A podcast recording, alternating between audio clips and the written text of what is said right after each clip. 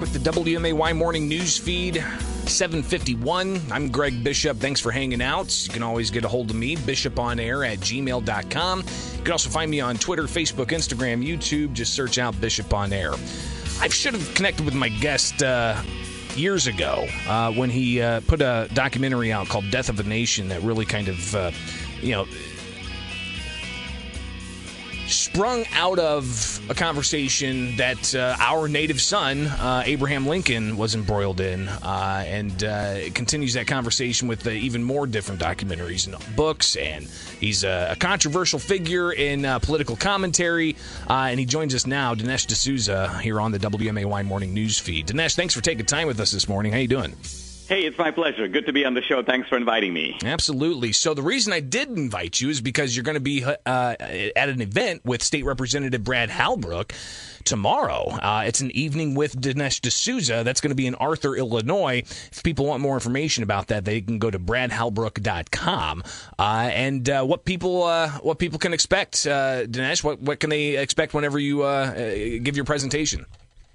Well, this will be the 20th anniversary of 9/11. Uh, I think I'm going to focus on the um, issue of uh, foreign policy because I think that all the things we're seeing um, in Afghanistan have massive reverberations. I mean, let's remember that uh, this whole expedition was undertaken as part of this war against terror, uh, and 20 years later, it seems sadly that America is weaker than we were then um, and the Islamic radical movement is stronger. I mean, the Taliban is back in power, but now they have all these. We've basically given them a small air force, uh, not to mention a whole cache of weapons. Uh, and this has now emboldened all our enemies. I mean, North Korea is now kind of fired up its nuclear reactor. Iran is pushing forward. The Chinese have ambitions in the South China Sea and on Taiwan.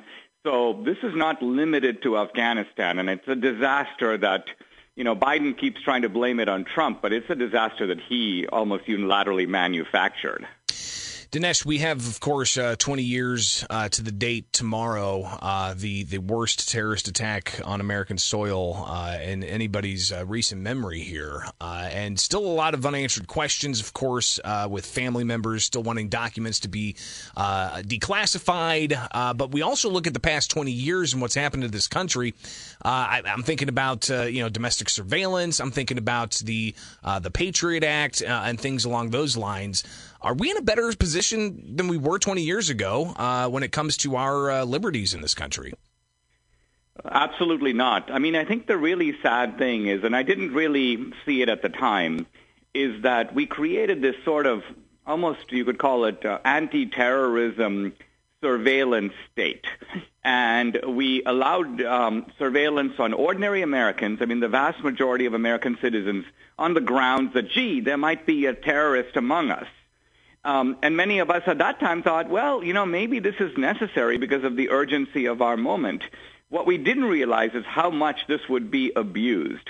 Um, and, and now, for example, when we look back and see the ways in which, for example, a number of the terrorist plots foiled by the FBI weren't really plots at all. They were plots that the FBI itself pushed forward. So the FBI would round up a couple of Syrians, you know, these are the 23-year-old radicals. They're like, oh, yeah, we're going to do jihad. But these are basically losers. They're living with their mom. They don't have a passport.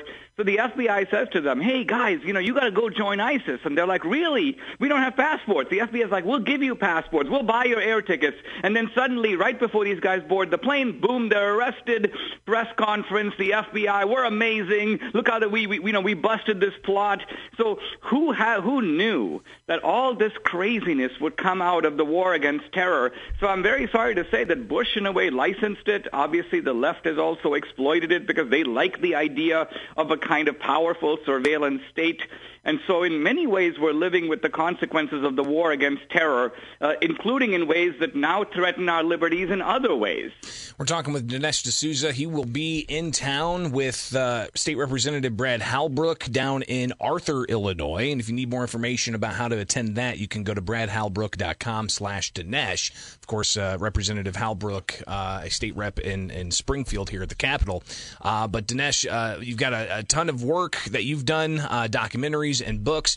and I imagine that you've got more on the horizon coming up. But when it comes to the ideas that that you, you you push, why do you think that people view you as such a controversial figure? Why is it that you know when when your name's brought up in certain circles, they they may call you a crackpot or uh, they may even call you a criminal uh, because of some of the things in your past? Well, I mean, my only crime was that I gave uh, twenty thousand dollars of my own money to a college friend of mine who was running for the U.S. Senate in New York. Now, I did exceed in doing this. I exceeded the campaign finance laws.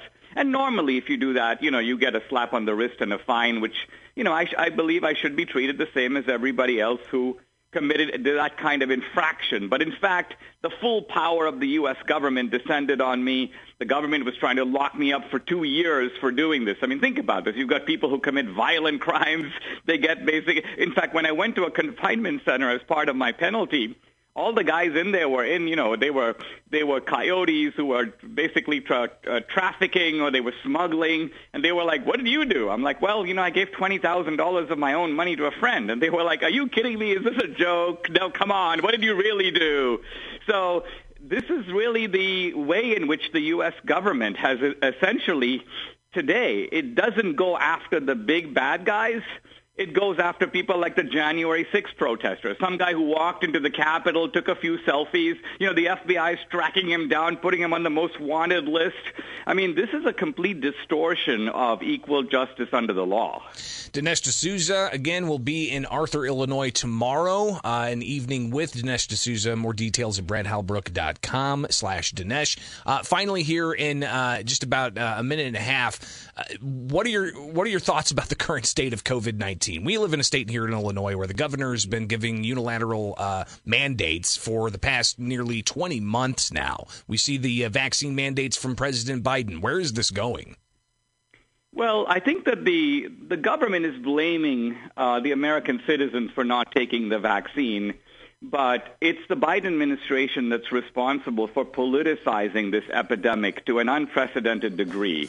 Um, they have suppressed information con- concerning the government's own involvement in funding the kind of research that may may have actually given rise to the epidemic in the first place they give contradictory and shifting advice about what you should do. Um, you know, here's Fauci. He's railing on any group of people going to a football game, but Obama has 600 people at a party with, mass- with a massively constructed indoor tent. Fauci is dead silent. Fauci doesn't say one word about the Antifa and BLM protests, even though you've got massive numbers of people. Oh, George Floyd this, George Floyd that. So when you watch that as an ordinary person, you go, wait a minute, this is kind of a scam.